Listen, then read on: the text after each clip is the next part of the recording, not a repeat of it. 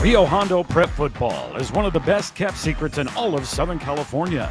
As one of the smallest enrollments year in and year out, the Kares have won 14 CIF championships and have been one of the most successful programs throughout their history. Welcome to A Charge to Keep, the official podcast of Rio Hondo Prep Football. And now, bringing you the latest news and content from his alma mater, a CIF champion in 2001. From the class of 2003, here's your host, Matt Ursima. Hey there, Rio Hondo fans. It is Matt Hersema, your host of the Charge to Keep podcast. Of course, you know that unless this is your first time. And if it is your first time tuning into the show, we appreciate you doing so. Uh, another great guest for you today on the pod as we continue uh, getting to know a little bit of the coaching staff this summer. Um, nice for not just the alumni, but also the parents, especially to know uh, the coaches that are working with their young men throughout not just the football season but the summer the summer trip of course uh, going on and all that. So uh, another chance to to get to know the coaching staff and and and just part of the the the the growth of the summer really as the build up to the football season that does start August 18th down in San Diego against uh why am I miss I'm drawing a blank. Oh my goodness. Uh brutal Matt. Brutal, brutal, brutal. Anyway, um Ed Drain is our guest today. Ed Drain, of course, uh that Drain name you guys all know and love. Uh uh, Parker. Hello, Francis Parker. That's the team. Man, sometimes I I feel like I'm ready for the pod, and then I just I forget something so simple like who we're opening up up against uh, at the end of the summer. Francis Parker down in San Diego. Anyway, uh, the Drain name synonymous really with uh, Rio Hondo football and athletics. Of course, uh, longtime coach and athletic director Ken Drain, the the patriarch, really. Uh, my good buddy uh, Devin Drain, who I played with uh, at, at uh, various levels uh, of uh, Rio football, basketball, and baseball, of course. And uh, Dave and Ed Drain, the, the, younger sons that are both on the coaching staff. Uh, we're going to hear from Ed Drain today, what exactly he does with the program, what he does uh, position wise, you know, coaching the players and such. Uh, Ed has coached the uh, basketball team, the varsity level, uh, this last year. So he's a guy that knows that head coaching role and also that assistant coaching role. And of course, has uh, learned from the likes of his father, uh, Devin Drain, who works in the junior high department currently. And he gets to coach alongside his brother, Dave Drain, here. Both Dave and Ed uh, great football players as well on some amazing football teams that I'm sure we'll talk about here in the, uh, the right at the end of the uh, the first 10 years of the 21st century there in, in 08 and 09. And of course, uh, learning from uh, Devin Drain, who I would say is, you know, maybe the, the best athlete in the family, but uh, I don't know. I'll let them fight it out. I'll let them all decide that. So uh, we've we've had um, Ed on the Get Home Safe podcast a couple of times um, if, if you want to go back and check those episodes out. So we may repeat a few things today, but again, this podcast is Rio Hondo Football, and we get we'll get to learn a little bit about the coaching staff specifically ed drain today so uh, let's not burn any more time it's uh it's hot out it's summertime and uh, uh, there's enough heat around, so we don't need to uh, waste any more of it. I don't know. I'm, I'm I'm out of practice if you guys can't tell. That's why I need to bring the pod back so I can go uh, raise my game, get back to the mediocre level that I'm usually at instead of uh, you know uh, not under par, over par, whatever it is. Anyway, enough for me. Let's bring in our featured guest, assistant coach for the Rio Hondo football team, Ed Drain. All right, as promised, joining us today is Coach Ed Drain, who works with the football program, another of that great coaching staff we have at Rio and carrying on the uh, the coach drain tradition, if you will. What's going on, Ed? Not much. Just uh enjoying life here. Getting ready for football season, right? As always, if we if we if we uh, stay ready, we don't got to get ready, right? That's true. There's nothing like I mean, I'm you know me, I'm a basketball guy, but there's nothing nothing quite like getting ready for football. Man, you, you gotta love it. You gotta love it. Um, yeah, when the summer hit, I always remember as a kid, like, uh, okay, football's close by. We just got to get through these hot months. I liked the the time away from school and everything, but I just wanted to get back to football season, not so much school. So I don't know. Summer, when summer hits, it's like, all right, let's let's get the juices going and get football ready. Yeah, I feel like I feel like as I've aged, you could say, it's like I, you always look forward to summer, but then once summer gets there, it's almost like I just need summer to end so I can go back to. I know organized activities and things, rhythm know? and routine. Yeah, yeah, for sure. Plus, I mean, I think we're similar in this. Like heat, ah, I'm not really a hot guy. Like I'm, I'm not really mega mega cold either. But I would much rather be too cold than too hot. Yeah, I always tell uh, when my students ask me, you know, do you like hot weather, cold weather? Say cold weather, hands down. You can you can always make yourself warmer, but it's too hard to try to cool yourself off. Oh, okay. dude, it's it's the worst. It is the worst. So yeah. we're uh this will be released in the summertime as uh you know we're getting ready for the season and just a lot of fun content here in the summer. I already talked with some uh, other coaches. Ed, I appreciate you taking the time uh to to chat with me and you know it's an opportunity for the parents to get to know uh, the coaching staff as well as our alumni and such. Although many people know who you are. Uh, before we get into it, Ed, what what uh, what what group of guys on the football team are you responsible for? Uh, what position group, I should say, offense, defense? Take us through kind of your responsibilities. So uh, over the summer, I work with the inside linebackers uh, and the the receivers on offense. Uh, kind of just you know introducing them to the route schemes for offense and receivers, getting them to run the correct routes. Um, and then, yeah, I work a lot with the inside backers, and then I do kickoff, kickoff return, and field goal. So yeah, whenever we miss an extra point, I hear it from Mark. So.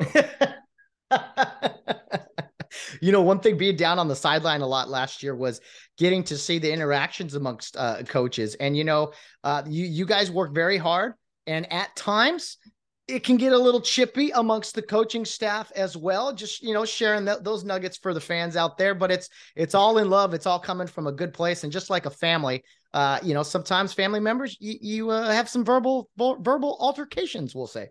Oh absolutely. I mean it's it's almost like the the work the working relationship is so comfortable that like yeah if someone's not familiar with us you'd be like why are they yelling at each other? Or why are they getting after each other? But for us it's just yeah, it's like you're yelling at your brother.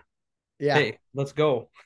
But you know? but uh, Coach Carson has the final say as the head guy. That uh, you know what what he says goes. Uh, ultimately, after collecting data and stuff, we'll say from his assistants, right? Oh yeah, Mark. There's no doubt who's in charge. Everyone knows who's in charge out there. That's good. It's good. And you yeah. talk about brothers, uh, Ed. You know, you actually get to communicate and coach with your brother Dave on the staff. What is what does Dave do? And and do you guys ever, you know, get into it like brothers do? The, the fact that you actually are brothers, kind of getting after each other. So Dave Dave is the O line coach. And rightly so. You know, he'll he'll he'll remind you that he was all state offensive lineman every time he has a chance. Okay, but no, he he he's the O line guy. He's kind of he's kind of the guy who's uh he's Randy's right hand man um, uh, and he does a great job with the linemen. I'd say the only time Dave and I ever get into it on the sideline is if I yell at an old lineman to do something, he'll be like, "Hey, don't talk to my guys," and I'll be like, "You're right, you're right, you're right." You know. I but, like uh, that. Way to go, Dave. man, he's right. That's his job. I, we got enough people on the sideline saying things, so. Well, you know, when you got so many people yelling all these things, I mean, there it's organized chaos in a sense. But I, I agree with that with Dave's take there in the sense of like we all have responsibilities. You do your job, so my guys can do their job, and this guy can do his job. And you know, it, it's a working relationship, as you mentioned. But I mean, if you can talk to me about that and how, in order for things to operate smoothly, every player has to do their part on the field but the coaches have to do their part collectively in working together and not stepping on each other's toes. Yeah, I think there's an understanding. You know, we're all open to suggestion first right off the bat. You know, if you have a suggestion, go ahead and say it. But there's a time and place for that. And in the, you know, when in the heat of the moment, you know, Dave works with the O lineman all week, all summer. You know, those are that's his group. So really, I mean, if Randy, if Randy will say something, but besides that, everyone knows, you know, Dave will yell at the O lineman. You know, Mark, Mark will, Mark takes care of the DBs and you know the defense in general. But we all, we all kind of like AJ yells at the D line, so we all know who we're supposed to, and no, we do a pretty good job of, you know, letting everyone do their thing, staying in their lane, you know, so to speak. I guess you could say. But yeah, no, that's that's that's a real good point, and you're right about AJ. AJ's always yelling at somebody. It doesn't matter, you know, who it is, but AJ is his defensive guys. AJ's got to be the, the most fiery guy in the program, right? Yeah, AJ AJ's hilarious because his his his praise and criticism sound the same. That's perfect. if he's criticizing you or praising you, it, it, sounds the same. Uh, but he he's hilarious. Yeah, he he refuses to wear pants. Says he won't wear pants. Doesn't matter how cold it is. And then he doesn't wear a jacket, but he'll wear he'll wear he'll. Wear, so my favorite is like during playoff time. He comes out in his shorts and his short sleeve shirt, but then he puts gloves on his hands. Yeah. It's like, dude, he's like, I keep my hands warm. I keep my hands warm. Always ready. But uh, yeah, AJ's the he's the hype man for sure. He's the first guy out player. there. Yeah, we score a touchdown. AJ's somewhere past the numbers, chest bumping somebody. Okay. I, I think the moms uh, really like watching him and his energy uh, and his interaction with the kids, and the kids respond to him. Not that you guys don't, you know, do a good job in this also, but AJ gets every drop of talent out of guys, and he's so happy when they do well. And I think guys love playing for him, as well as the rest of the staff. But yeah, AJ is one of a kind. Can't wait to have him on the program. Yeah, I would say that AJ is everyone's biggest fan. You know, everyone out there's biggest fan. Who who do you work directly with? Would you say you talked about uh, being an inside linebacker coach and then receivers? Um, are you kind of working hand in hand with with Mark on defense and Randy on offense, or are there other coaches that you kind of I don't know commingle with really uh, in, in your job responsibilities? So I I work mostly with Mark. So in the summer is when I do most of the receiver stuff. Once the season starts, because JT and I will both kind of tag team the receivers. Uh, once the season starts, I kind of go more defense and JT goes more offense. But JT, Mark, and I, we do a lot of the. Uh, Mark will have JT and I do those scouting sheets, so we'll chart plays mm. for him during the week, and then we give it to him, and he puts it all together. So I work most closely with Mark, Mark and JT. So, so here's a question I have for uh, you, you know, for the offensive thing, offensive stuff is, you know, Rio isn't a team that really passes much. We do pass here and there. Uh, I know last year we mixed it in a, a lot more. Um, how do you keep, I don't know, especially younger guys, how do you keep them motivated to to to do things well, whether it's uh, running a good route or you know laying laying uh, laying blocks inside, which is a vital part of the running game. How do you keep guys uh, hungry to be a receiver when really they're not getting a, a whole lot of touches, we'll say. Um, well, I mean, uh, our offense is unique in the fact that like our slot receiver will get he'll get five, maybe 10 carries a game too. Mm-hmm. You know, we mix it up that way. But we do do a lot of we love doing a lot of like uh play action rollout stuff. And we work on that a lot because that's all spacing with your receivers. And if we're not spaced correctly, mm. uh, no one's open or two guys look open. You throw to one guy and the other guy gets his hand up because he's not in the right spot. Yeah. So, I mean, I think we pass enough to keep people happy. Yeah. Uh, but again, everyone's so let's win oriented. It's just the, the type of culture that we have. You know, Mark talks about brotherhood all the time. And it's it's real. It, it it's yeah. real. You know, you want everyone to succeed. And you know, a lot of our receivers do the the kick returns and all that stuff too. So they they get their uh they get their touches in in different ways. Absolutely. No, it's it's fun when Rio Hondo throws the ball because it's usually successful uh, in the sense of oh we we we you know we caught him off guard kind of a thing throw a few touchdown passes uh, and so yeah it's it's fun to watch the entire offense is fun to watch as is the the whole football program uh, let me ask you this ed um, we're recording before the summer, of course, but uh, by the time this is out, there should be another addition to your family. You got the two year old already. Uh, you got another one on the way. So, talk to me about uh, baby number two soon for you. Yeah. So, I got my two year old Olivia. And then, um, yeah, by the time this comes out, I'll have uh, a son going by uh, taking his grandfather's name from him. So, we'll have another Ken Drain uh walking walking around or you know, so that that'll be fun. Super excited, you know. My dad, my dad's my hero. Might as well, might as well uh, take his name. So that's that's fantastic, man. We we love uh, Coach Drain. He's been there for so many of us, has uh, motivated us, and I think uh, you know he's touched a lot of guys' lives. What a, what a tremendous um, gift to give him to to have his name continued and uh, that that's really really special, man. That's that's that's glad we could announce that here uh, on the program. Uh, as far as uh, other members of your family who we haven't mentioned yet, my good buddy Devin Drain, who I played ball with, um, you know he he's working in the junior high program. He's your older brother. Um, I always love giving him a hard time. Um, I can't imagine growing up with that guy. I mean, what do you what do you got for me on Devo? Got any intel, or or you could just say nice things about him because I because I usually don't. So go ahead. Intel as far as recent?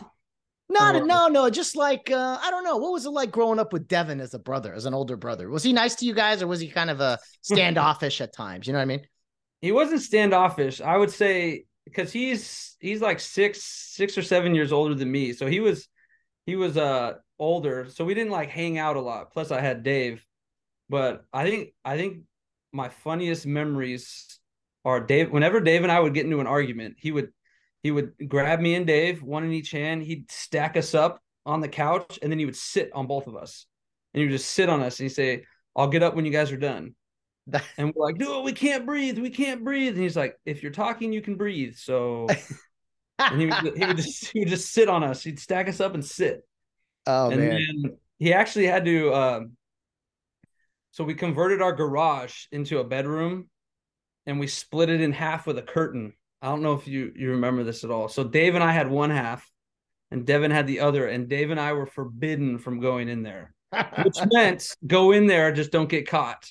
Yeah. so, so, we would go in there. There were times it's like you know in those movies because he had he had one of those beds that was like a, it was elevated with his desk underneath. So there's times when Dave and I are like in his bed and he's at his desk underneath, and we're just sitting there. We're like, waiting for him to leave, and we're just laying there because we can't get caught. We can't get caught, and then we just wait for him to leave, and then we get out of there real quick. But that was always oh. fun trying to sneak into his room and stuff. Oh, I love my guy, my, my, my good buddy Devin, one of my best friends. We had such a good time growing up, and uh, I know it. You know, it, it's true for everybody. But man, the, the guys that you spend so much time with in high school, I mean, and and so much time on the field or whatever you're playing, it, it's just a special bond, man. I still see Devin, you know, and it's like uh, it's like like the old days. We just start smiling and laughing and uh, talking about the the old uh, football days or whatever, and you pick up where you left off. I mean, can you relate to that as far as you know, classmates and things from from your time at Rio?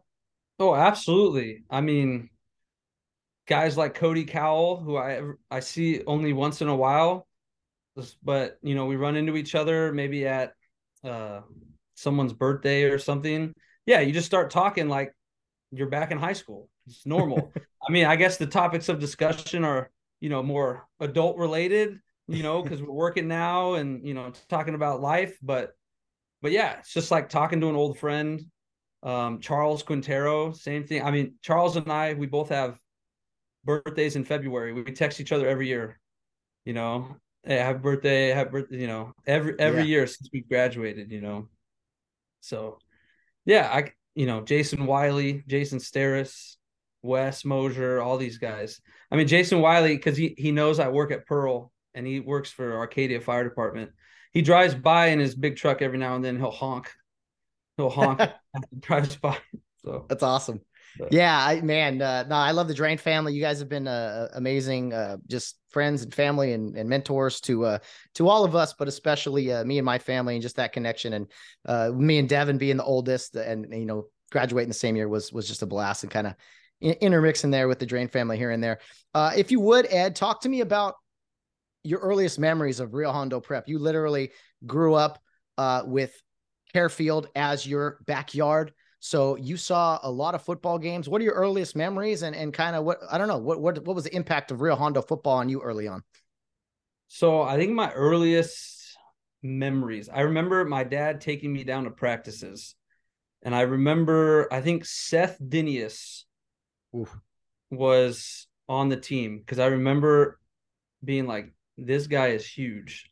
I'm never gonna be that big. How how is anyone supposed to play football when someone like him is playing? But I just remember, you know, my dad would take us to practices and guys would, you know, would play catch with me just if they were, uh, you know, if they were sitting out, rep, you know, taking a break, getting a water break on reps or something, they would play catch. You know, I'd run routes. Um, so Steve Amon, I remember Steve Amon. I remember thinking, dude, that guy's mean. I was like, does he ever smile? That's what I said. Does he ever smile? I've never seen it. Um, um, my my most like, I think my most Chris Rossiter was my favorite player when I was a kid. Really? I would, nice. Yeah, Chris, Chris Rossiter was my guy. I would ask him he because he I think one year he gave me his chin strap off his helmet. Oh, that's so cool. so it was awesome. I remember I remember when he broke his collarbone. Oof. He was Yeah. like over there in a sling and he still took his like wristband off his chin strap and like gave it to me and I was like this guy's this guy's the best. It's the Wow. best person ever. Dude, yeah, quite quite a football player indeed. He uh he, man, he scored touchdowns left and right. I was going to ask you who your favorite player was, so that's that's pretty cool. Um you know, you got to watch our class uh play some ball uh during um a, tough time in your in your life, Ed. Uh you know, for those that don't, I'm sure everybody knows, but you know, uh back when you were a kid, uh you went through something and and conquered it that um would have probably for a lot of other people, you know, made them not as successful maybe in their life, but you responded to it well. Take us through um, kind of a, a tough time in your life, uh, right around the time Devin and I were uh, strapping up and playing varsity football. Yeah, so fourth grade, you guys were juniors, I believe. Uh yeah, I got leukemia and I mean, because I was a kid, I I probably didn't understand how serious it was. And my parents, you know, did a great job not making me feel like it was serious, you know. Um but yeah, I spent a lot of time in the hospital. Um I didn't realize it till later, but it humbled me. Having leukemia humbled me because I remember, you know, my I was kind of a mean kid, but uh, then I got sick and I wasn't the athlete that I should have been. So it kind of just it just humbled me. But yeah, uh, I remember you guys, uh, you all signed a football that I still have, um, with all your signatures on it, uh, for me. Um, you know, wishing me the best of luck. I remember watching your championship game against Joshua Springs up in that uh RHLA room uh up there. But I just I think sports and particularly football in general because it was at the kind of like the beginning of it all. It's just it took my mind off of everything, you know. Mm. Uh I just and I love sports and I got to continue to play, but yeah, as far as that, it, I you know I think it was rougher on my parents than on me, just because I didn't fully, I didn't fully understand what was going on. I I always thought I'd be better. I guess it took a long time. It took three years, you know, to go through chemo and all that stuff. And yeah, there were times when you know I remember. I remember the chemo it just totally drains you of all everything. I remember uh, you know falling down and I was just sitting there because I I didn't have the strength to get up off the ground. Someone had to come pick me up. You know, um, losing my hair was brutal. I keep, you know, I pray every day, please don't let me lose my hair. I, I lost it already. Okay. uh, but uh, but yeah, it was it was difficult at times because you know you're just you're going through things that change who you are like you know i i was this type of person. I could do this kind of stuff in sports playground. I mean that's that's how mark carson is actually the one who first day of fourth grade he he was doing like the lunch duty out there and he called my parents or he might have told the office. He said you know ed's not um playing like he normally does. I think something might be wrong with him. Hmm. and then uh so the the office called my mom my mom took me in to get a blood test and they sent me to city of hope right after that um and then i started treatment so mark mark's the one who noticed it and Wow. Uh, then I started treatments from there, and then three years of chemo, and uh, yeah, that was what a time, huh? it, it, was a long, it was a long three years, and it, it seems like so long ago now. You, I mean, you don't forget about it, but like it's hard to look at you now, uh, Ed, and be like, yeah, I no, I remember. Yeah, you were um sitting there all bundled up. I mean, you're an inspiration, man. Let me just say. And uh, I remember when we were playing uh junior again, junior year, this was all going down. I mean, you're in fourth grade. Um, this is our head coach's uh kid, son. Uh, not not only my teammate, our teammate's brother that's going through this. And and remember seeing you up there uh out in front of your house, bundled up in the blankets, you know, at some of these games there.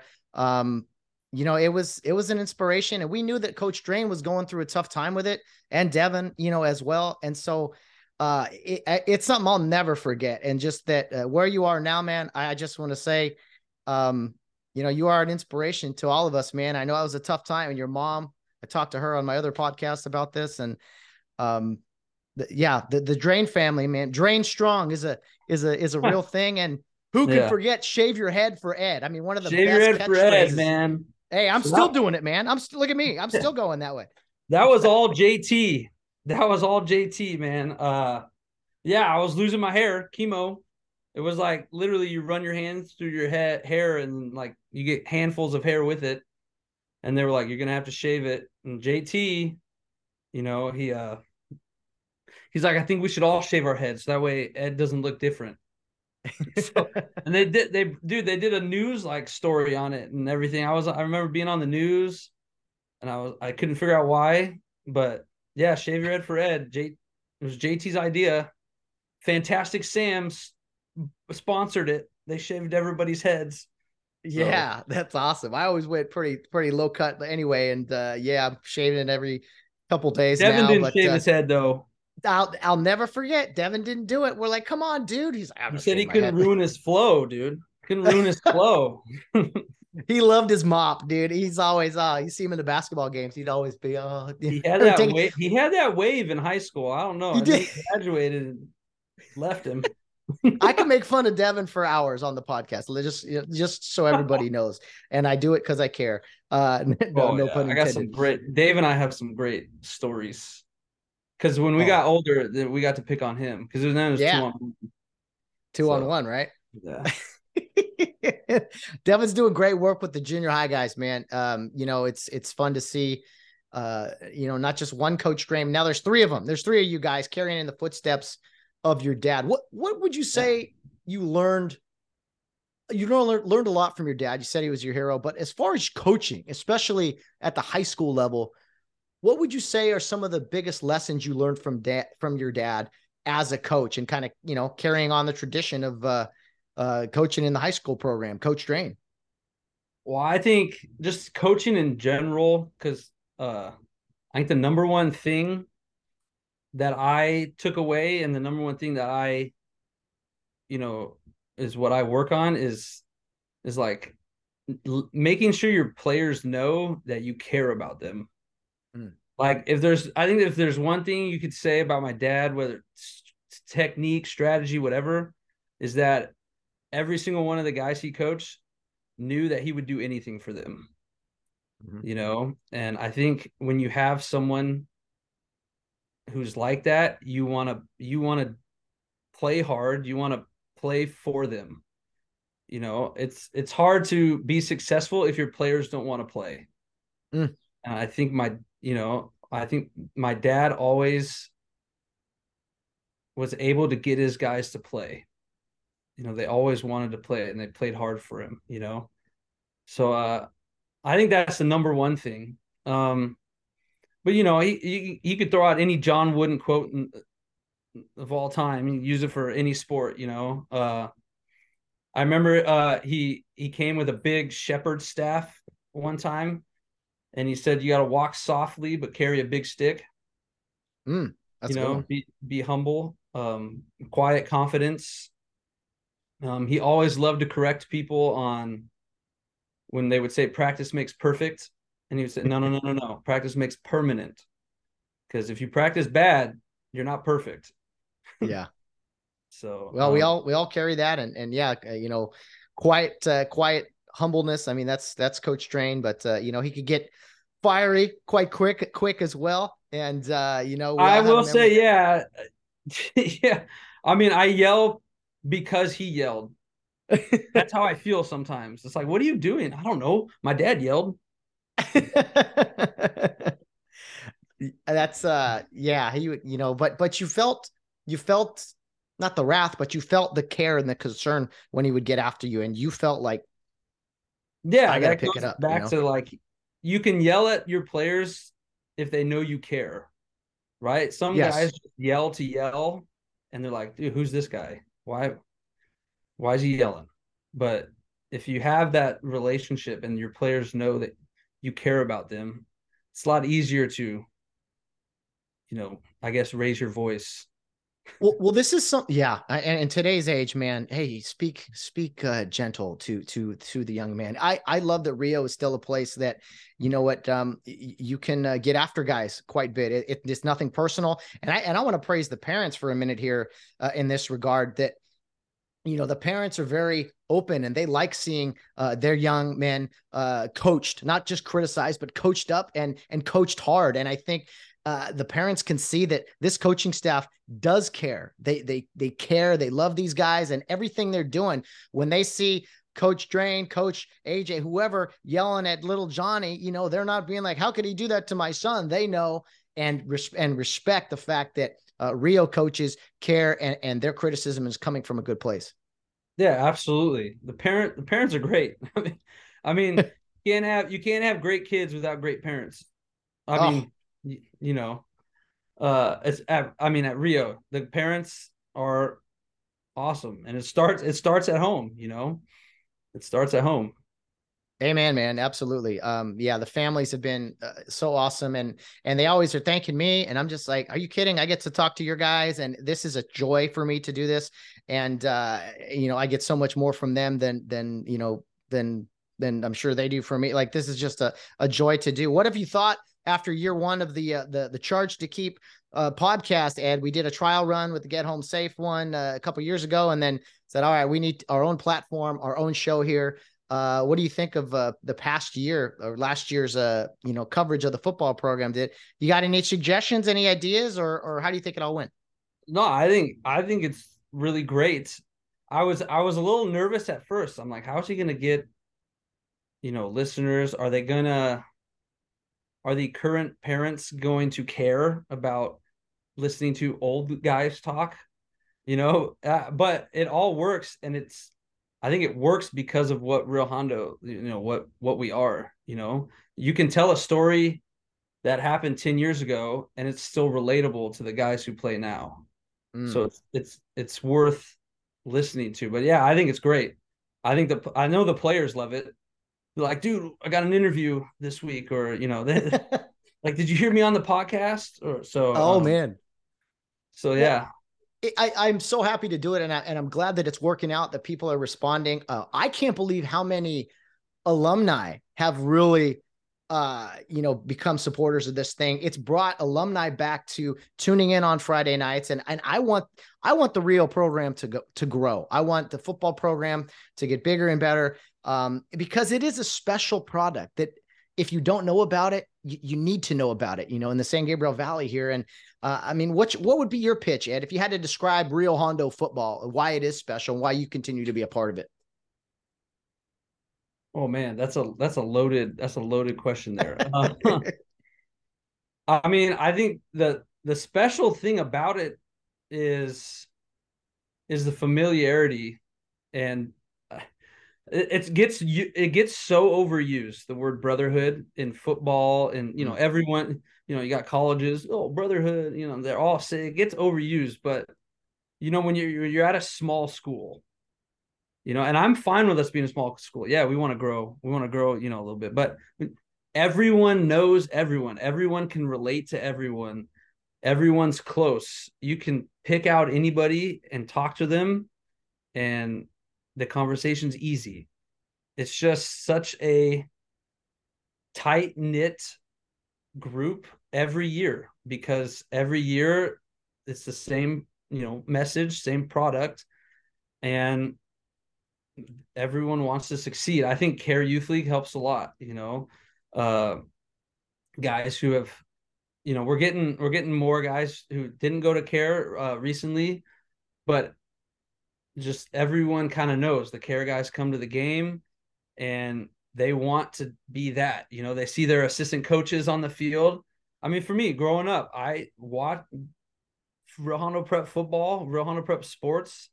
That was my favorite thing every week you know, because in five years, 10 years or whatever, that was going to be me. And I couldn't wait. That was, that was the biggest dream I ever had. And I think it's the same thing for the kids now.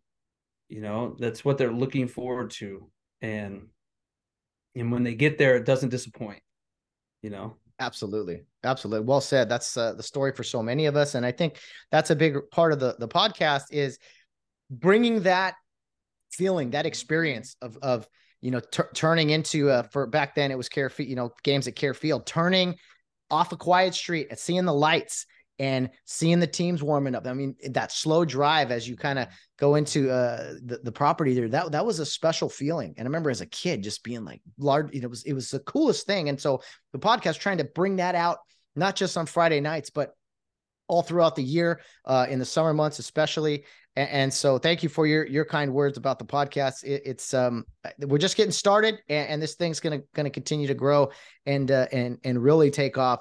Um, you talked about playing for Rio Hondo and you were a part of uh, two very special teams, uh, a championship team in 2008 and a runner up in 2009. So if you would, Ed, uh, let's talk about two very special years in, in Rio football time and, and say what you need to say. I know sometimes you kind of get a little upset that that it's almost like people forget about those uh those two years. But if you would make the case why uh 08 and 09 are two of the best years in Rio history. Uh you put me on the spot now. Now it's tough. No, I, I'm not saying there hasn't been other great uh years. I just think, you know, as when we were freshman and sophomore. Now there are other circumstances to why, but the Vars, you know, that we lost back to back years in the first round. I think we were up a division. Um, but I think once like my class got to Rio, uh, you know, they, t- you know, I marked it, you know, he took us in a room and he wrote four numbers on the board and it was, uh, it was like 12 and 0 or 10 and 0, 10 and 0, 12 and 0, 12 and 0 and we were like, what's that? And he said, this is what we think you can do in your high school career. And we we bought in. We we believed it. You know, uh we were like, we're gonna win. And, we won a lot. um, but yeah, we had uh in 2008 is when we switched to the black helmets. Um right. Mark Mark was on board for that. We were like, dude, we don't want to wear the white helmets. And I know I know everyone likes red, but we kind of just we were like, let's kind of phase out the red a little bit mm-hmm. just go straight black white, black helmets. So when we walk on the field, we look we look scary, you know. Um, How did that come about? You guys just talk amongst yourselves were like, "Hey, let, we should do black helmets." I mean, because uh, going away from the white helmets was rather controversial, man, with some of our older listeners. So, um, I every four years we budget to get new uniforms. So uh, we had budgeted, and our 2008 was the year we get new uniforms. So Mark actually invited us over for dinner. You know, Antonio, Tim, who were the seniors on that team, and then JT, myself, and some, uh, you know, probably like 12 of us. And we were just going over, we were looking at uniforms and stuff. And all the cool uniforms we liked, guys had black helmets. and we were like, Mark, can we do black helmets? And we are like, why can't we do, you know, why can't we do black helmets? It's kind of like what we did. And he's like, well, if we do it, you know, the JVs have to do it and everyone everyone has to be the same. And we're like, so let's do it. Yeah. um, so and he was like, okay. Um, I think he went and asked my dad. My dad said as long as everyone does it, he didn't care. So we we went to black helmets. And, yeah. and, and it was dope yeah, no, it's a great it's a great look. I love I love the all black. I, I, even think the black helmets look really good on the white uniform. The white tops, like I don't know, it yeah. just pops a little bit. And um, yeah, it's been a good change. You know, not not everyone embraces change. Uh, but you know, at one point, everyone's like, "We're not going to play eleven man football. Are you guys crazy?" And and here we are, twenty one years later. So, um, you, you go to the black helmets, and your uh, your junior year, you guys are very talented class. You mentioned a lot of the names: Chris Yamas, yeah. J.T. Parker, uh, Charles Quintero, Nick Preciado were, were sophomore, you know, or or uh, right below you guys. Um, d- in 08, I'm trying to remember, did you guys go undefeated or what was? Take me through the season. Okay, so I'm gonna tell you some stories here. Here All we right, go. So, uh, so in 2008, we were uh, our goal was to go to state. Mark was like, "We're gonna go to state. We're gonna be the first team to go to state. We're gonna make state playoffs." So, um, uh, Antonio Alanis, Tim Esquera, Julian Hernandez, and Eddie Garcia were like the seniors. Um, but we lost. We lost three of our first four no, no, no. So we we we beat Mojave, then we lost to Brentwood on a field goal. Then we beat Sage Hill, and then we lost to Maranatha at Maranatha, and then we lost to Chadwick the week after that. That's so, so, the Chadwick so, game. So we, we never lose to, to Chadwick. We lost to Chadwick, and Mark Mark said after the game, he came up to us because, okay, not that we didn't like the people above us, but like um we we weren't how should I say this without getting them offended. We we didn't like the fact that when we were sophomores, they didn't want us on varsity. And then when they did, they when when they lost in their first round, we were like, okay, we're better than them, you know, whatever. we were prideful, prideful or whatever. Hey, but they never lost. They never lost a league game. So we lost to Chadwick, and Mark comes up to us and he says, "You guys talk a big game. You guys think you're all that. He's all you like to bag on the the team last year. Well, guess what? They took care of business when it mattered, and you guys didn't today. Dude. Antonio was a one man wrecking crew after Mark said that. I don't. And we, yeah, I think we didn't lo- we didn't lose a game. We didn't lose a game after that until championship the next year. Coach Carson knows how to get to the point. Like right, like that's an amazing I, I love hearing stuff like this, and I'm sure the fans do as well. Like things behind closed doors that that need to be said. And uh, yeah, I remember uh, being the, the pep band, watching that game. Watch you guys. You're so much more talented than you were uh, performing. And I was like, How, lose to Chadwick? Are you guys out of like what is going on? Um, and, and you want to talk about a great, great football player, Antonio Alanis, uh, double A. What a stud, a freak of nature. I mean, yeah, I remember him running the ball, tearing people's heads off on defense. He definitely stepped up his senior year and put you guys. Uh, well, a lot of guys perform well, but yeah, what what a stud he was. Yeah, I mean, him and Tim both rushed for over a thousand yards that year. I think, I think they're the only two. I think they're the only tandem in the eleven man era to have two two thousand yard rushers on the same team. Wow. Uh, but he, yeah, Antonio. I just remember he could he was just like one giant muscle. and his stiff arm, like he would put grown D linemen into the ground. And it's just like I remember uh it was funny, our semifinal game that year, he scored four touchdowns, but the uh all four touchdowns. No, no, he scored three of the four, but all four were passes but they were like short screen passes where Antonio ran like 60 yards or something. And I remember the article the next day was Yamas can't be stopped, four touchdown passes or whatever. but I mean, he would just I'm I'm sad that he took his uh, highlight film down, but there were times when he would like run and guys would grab onto his back and he would just kind of shrug like this and the dude would fall off. Yeah. I'm like, his balance, like a center of gravity, was so good. And then yeah, he was just he was like a giant muscle. I don't, I don't yeah. know how to describe it.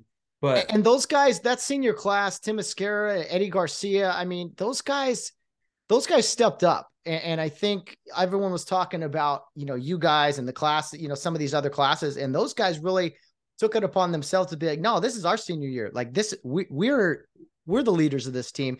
And, and you, I mean, you look at 2,000 yard backs. I mean, yeah, that's, I would say, you know, the eight man era, Mike Whiteside and uh, Rick Johnson, you know, th- those type of, that type of backfield really. And uh, it's kind of quietly gets forgotten sometimes that, hey, that was a pretty good running, you know, running back tandem oh. in, in 2008. Those guys, they were, yeah.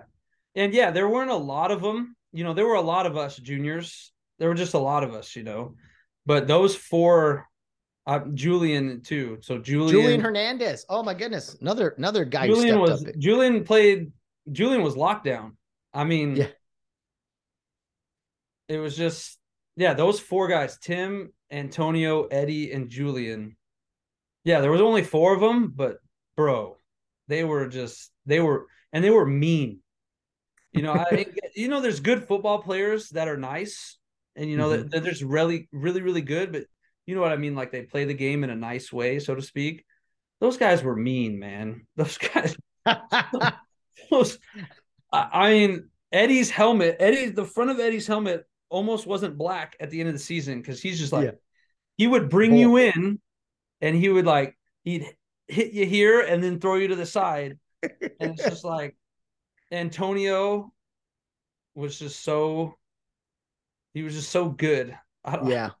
He was uh, always running downhill. You hear that phrase all the time, but that's what he looked like, you know. And just yeah, I, I was so happy for those guys because uh, yeah. again, there wasn't many of them, and, and, obviously great contributions from you guys as well. But that was the second 11 man championship in school history behind uh, 2005, a few years prior.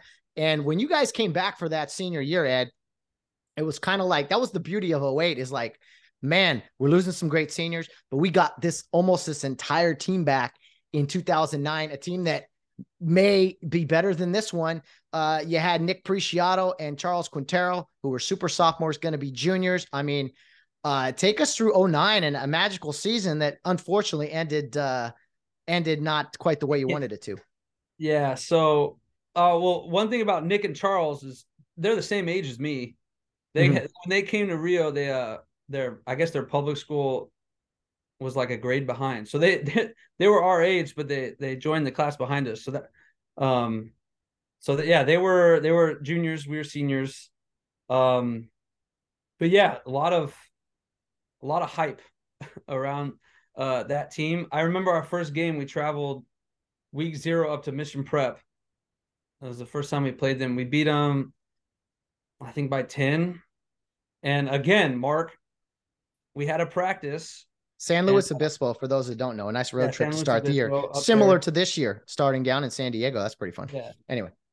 So um we had like a, a couple bad practices early on because you know we you know we just won a championship. We knew we were pretty good, which is yeah. always not that great. Um, but we were having a Alex Tycho, who was a sophomore, I think, that year. He was like our scout running back and he had broken off a couple runs. And you know, Cody and Chris will tell you it's because they didn't want to hurt Alex or whatever. Mark, Mark, Mark comes in into the huddle and he says, "Tim and Antonio aren't coming out of that locker room, so you guys better figure it out right now." Oh, and then, the, and then the very next, I felt so bad for Alex. The very next play, they hand Alex the ball and Tim, I mean, and Cody and Chris at the same time just oh. boom and just put him on his back and then got up and they were like, there you go. so, Mark, yeah, Mark always knows what to say. He always knows the right thing to say and yeah. to to get you going. So we actually played some close games that year, but um our defense was ridiculous. Oh Oh, I think we had. You talk about scary and mean. Woo. I think we had like fifty. Uh, we might have led the state, the entire state in takeaways that year, with fifty something. Yeah. I think we tied a state record. Um, but yeah, our defense was was ridiculous. I mean, our offense was was still pretty good, but defense. I mean, Nick Nick Preciado. I've never. Mark still tells the story, but he would just take the ball from guys. He would yeah. say, "Hey, he would just say, hey, I'm going to go get the ball on this play. And then he would get the ball. Like he did that multiple times. And we're like, what, what do you, we're like, okay, why don't you do that every time? No. Yeah. Um, no, no, not now. Not now. Um, but yeah, I mean, uh, we were mean. I mean, Charles Charles was again, he's like a little muscle hamster, and he was mean. I remember Boron, they threw like a deep pass, and it was still when you can hit guys when they weren't looking. You know, now oh now yeah, you touch them with their hands. yes. But he would purposely not try to intercept the ball.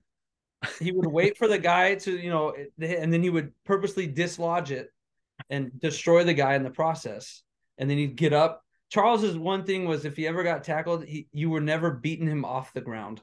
He he's it You're was like ego, it was like an ego thing for him. He was the first guy always up off a pile because he wants everyone to know that that he, he meant he meant business. Um Dude, he was so fast. He was so. Would you put him? I mean, you put. I mean, Jonathan Guerrero, Gio. I mean, there's some fast dudes who've gone through the program. Uh, I mean, Charles got to be one of the fastest dudes I've ever seen play ball. He was so fast. I wouldn't say in a like like Geo and Geo would definitely take him in a straightaway. Um, I think how quickly he could get to top speed made him special. Um, but I mean, dude, yeah, he was so good. Uh, That was the same year he jumped. He jumped over the center and stripped the ball. He did two things that year. I, it might have been in the same game, but I can't. So against Brentwood, it was a close game.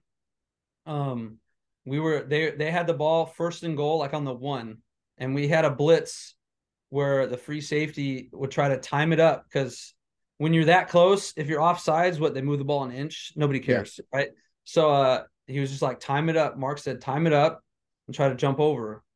So he jumped over. He timed it perfectly. Jumped over. The quarterback got the snap. He stripped the quarterback and grabbed the ball, and then it was our ball. And then later that year, he blocked a field goal, but he caught the ball. so he dove, blocked it, and caught it.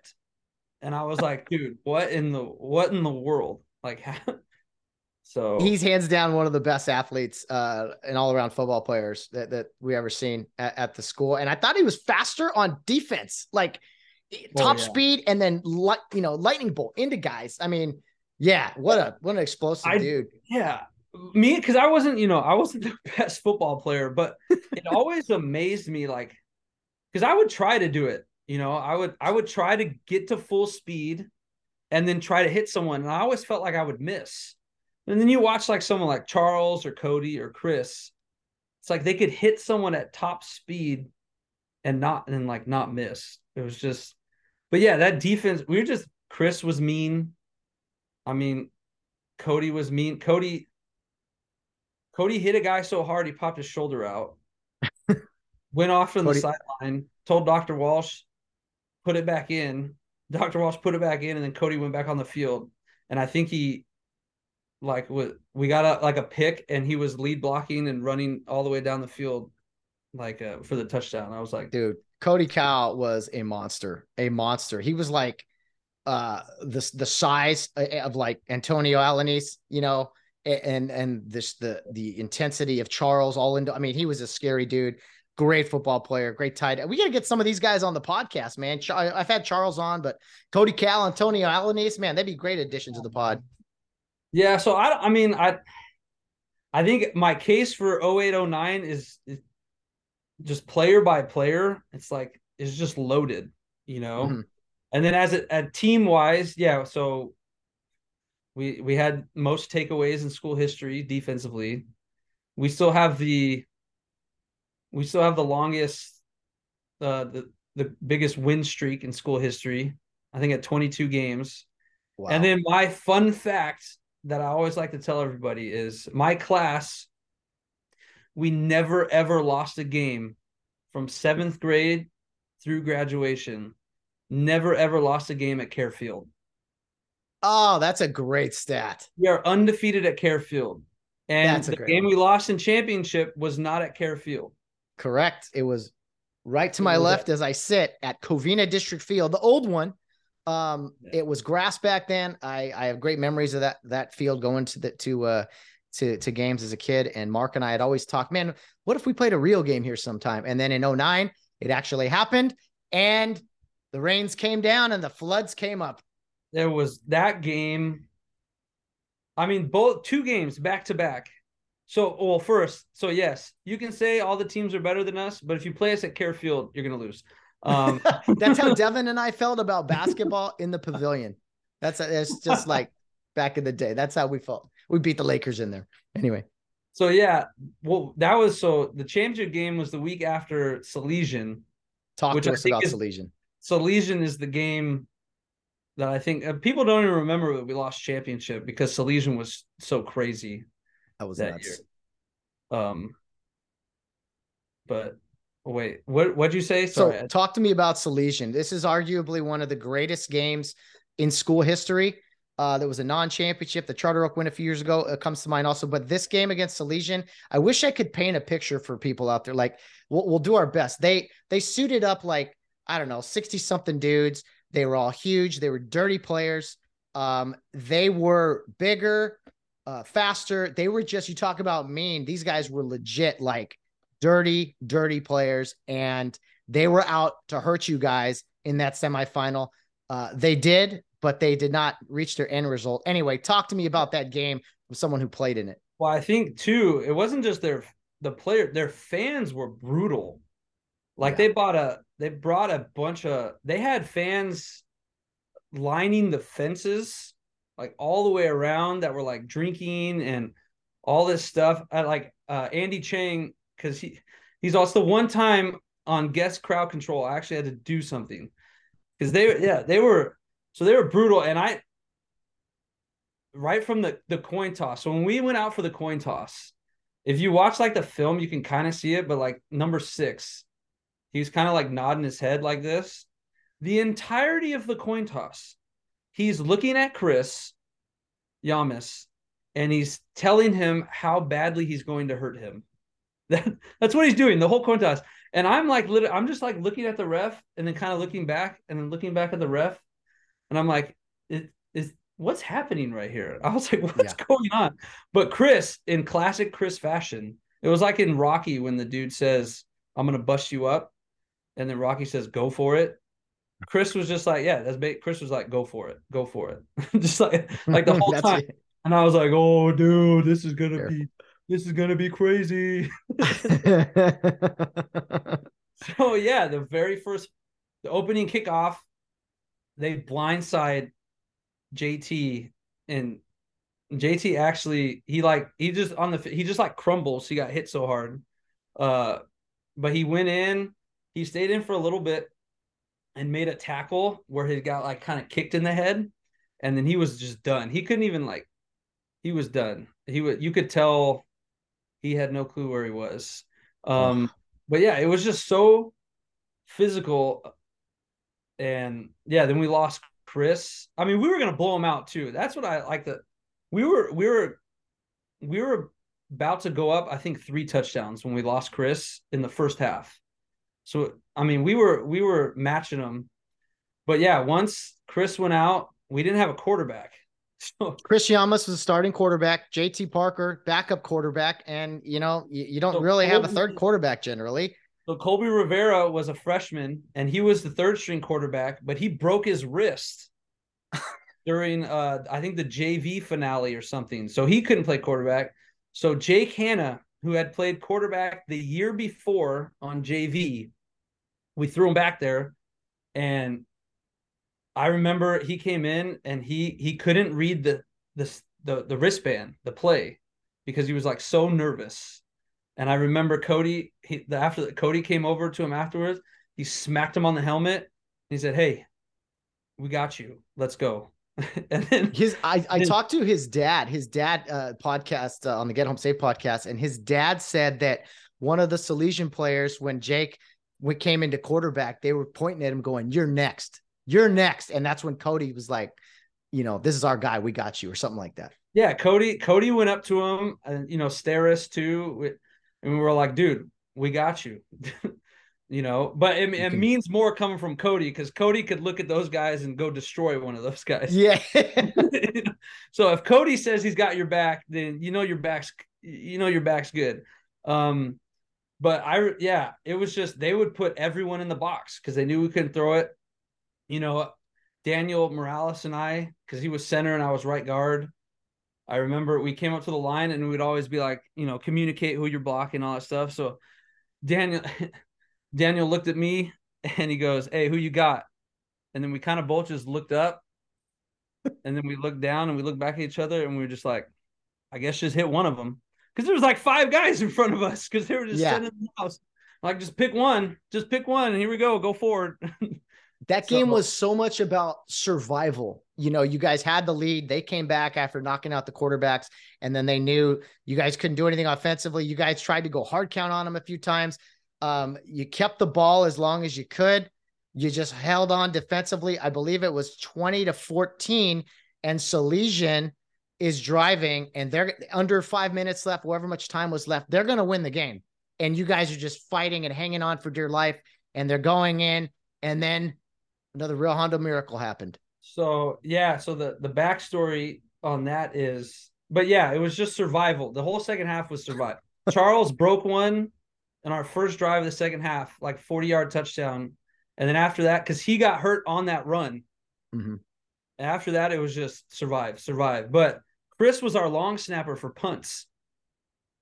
And so I was the I was the backup. So the reason Salesian was driving to win the game was because I hiked the ball over Cody's head.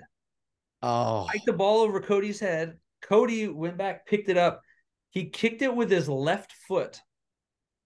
I don't know how he did it. I mean, he kicked it with his left foot and he got it down there somewhere. But yeah, they had the ball and they were driving. And I just remember after I hiked it over his head, I I I didn't even look at my dad. I ran straight over to the to the corner. You know, I was like, nobody talked to me.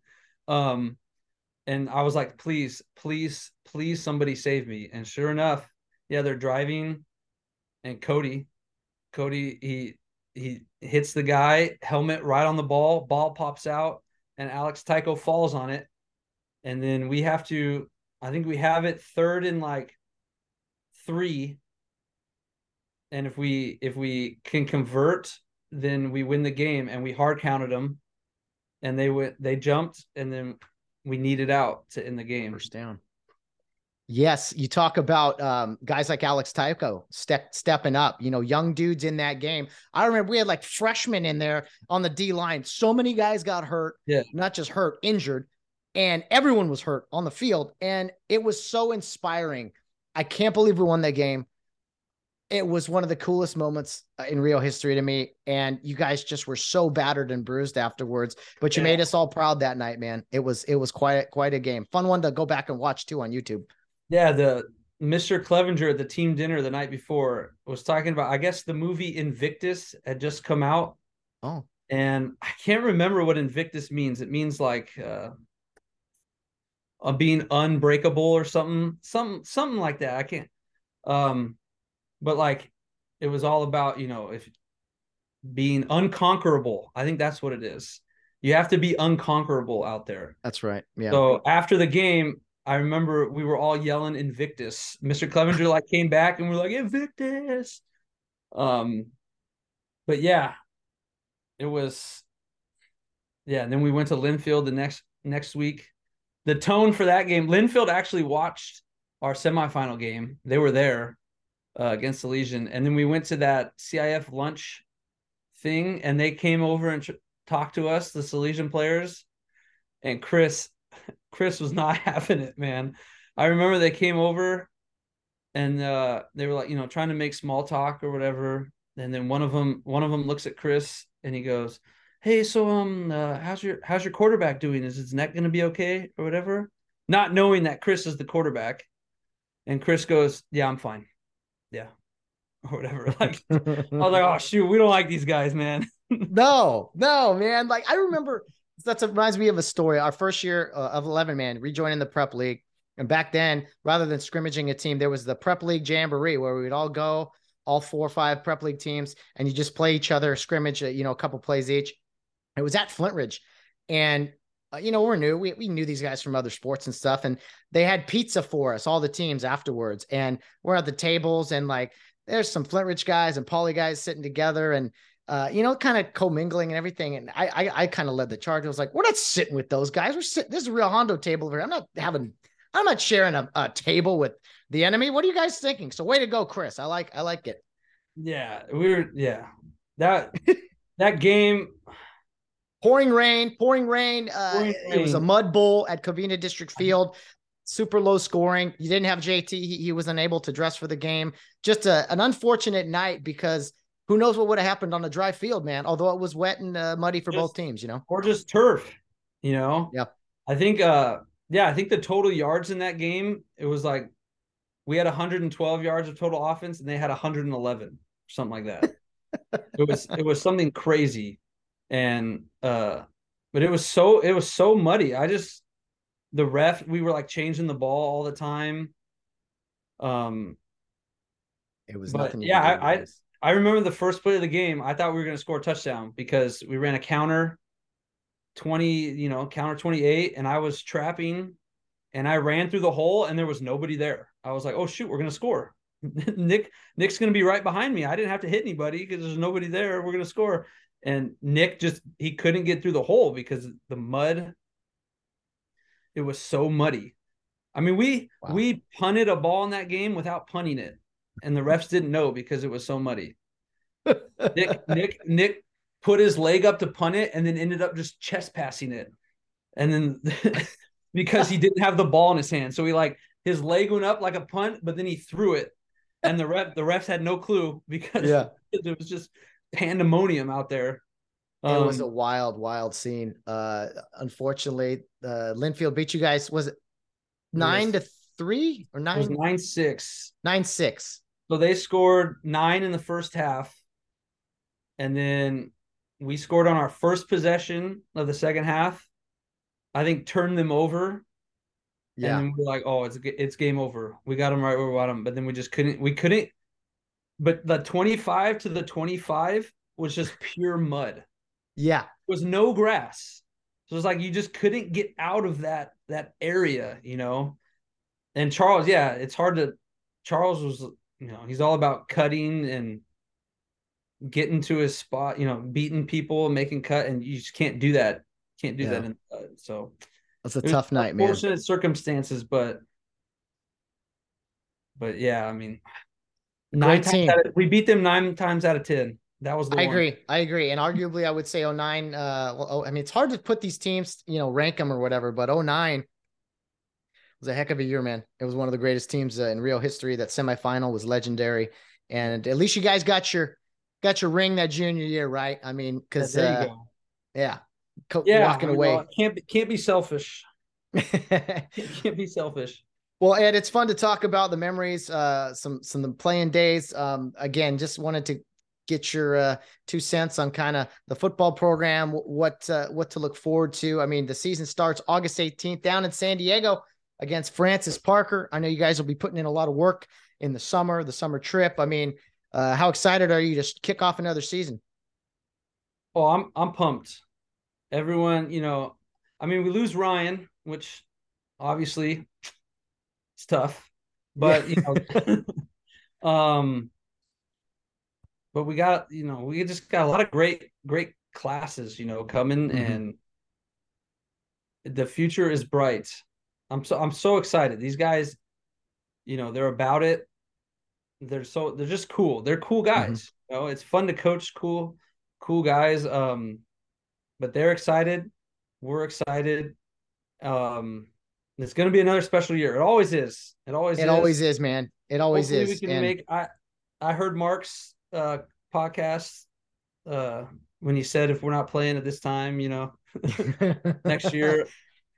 Yeah, we were we were all upset because I think we were at like a they were doing a powder puff game for the girls. And Oh, man. across across the uh the the wash, Arroyo's having a semifinal game, and we're like, Ugh. dude, this is just re this is ridiculous. yeah, like we we got to be playing next year. We got to make a run. absolutely. it's playoff. It's time to make a playoff run for Time sure. I think we run. got. I think we got the right guys to do it, man. Those those freshmen are now seasoned sophomores, and uh, you know, don't forget the the seniors and juniors either. Gonna some some great young men. Uh, Yep. great. Great season ahead. I can't wait. Uh, thanks for doing this, Ed. Enjoy the Yep. rest of your summer. Congrats on baby number two, the great Ken Drain, uh, Kenneth Drain. That's an awesome name. And yeah, man, let's kick thing, let's kick this thing off, man. Can't wait for football. Yep, it's gonna be awesome. I'm looking forward to it. All right, man. We'll talk to you soon. We'll see you out there. Uh, uh, practices, double sessions before you know it. Yep. All right. Sounds good. Thanks, Matt. Thanks again to Ed Drain for coming on the podcast as we get ready for another football season in the fall. Kickoff 2023 right around the corner. Can't wait for it as the season will open up down in San Diego against Francis Parker. Another year of prep football. The 21st, 20, 21st, 21st uh, 11 man season in school history, I believe. Uh, pretty cool stuff as we, uh, you know, went down memory lane with Ed quite a bit. That was fun chatting about uh, his gridiron days. And it's hard not to, man. That's what, that's what makes this program special, not just, uh, not the podcast, I mean, but the football program. So uh, thanks to Ed Drain for all you do with the, the coaches and, and working with the young man we appreciate the hard work and and man, it, it definitely you can tell the kids have been coached well and coached hard at Rio, and it's something that I think separates them from maybe other schools uh, in the area, definitely in the state of California. We'll be back, guys, uh, real soon with more content on the Charge to Keep podcast. If you haven't done so already, please like and subscribe uh, on the YouTube channel. We also have a channel on Rumble now. Uh, you can watch the podcast on Spotify as well. And there's obviously obviously ways to listen to the podcast, however you listen to podcasts on Amazon, Google, uh, Spotify, things of that nature. So uh, give us a like, follow on Instagram, Facebook, Twitter. Always appreciate that. Share the show with somebody. Uh, maybe it doesn't have to be alumni, it could be whoever, but uh, just trying to make this thing grow. Uh, keep the content coming for you guys as we will talk to more coaches, uh, bring in some players, bring in some alumni, of course, uh, throughout uh, the off season here as we build up to the kickoff season, and then we'll have uh, more alumni and random guests on shows uh, throughout the season, usually with a pregame show, and then after the games. Obviously, we'll do something either Saturdays or Sunday where we will be talking to Coach Carson and a player each week. Uh, that's kind of how the, uh, the the the podcast goes, the schedule of events and moving forward. So I'm open to ideas, suggestions, whatever you got for me. Send them my way. You can reach us at charge to keep pod at gmail.com. Charge to keep pod at gmail.com. Thanks for tuning in, guys. We'll be back real soon with more football content. Let's get this season kicked off. It'll be double sessions before you know it, where the boys will throw the gear on and get them pads working and hitting away. Oh, let's let's let's kick it off. A long way to go, but uh, we'll get there before you know it. Guys, thanks for tuning in. Chat with you very soon. And as your friendly reminder, friendly, friendly reminder with Rio Hondo Prep Football to be humble in victory and gracious in defeat, because we always have a charge to keep. A charge to keep I have, a God to glorify, a never dying soul to save, and fit it for the sky. Arm me with jealous care, as in thy sight to live. And O thy servant, Lord, prepare a strict account to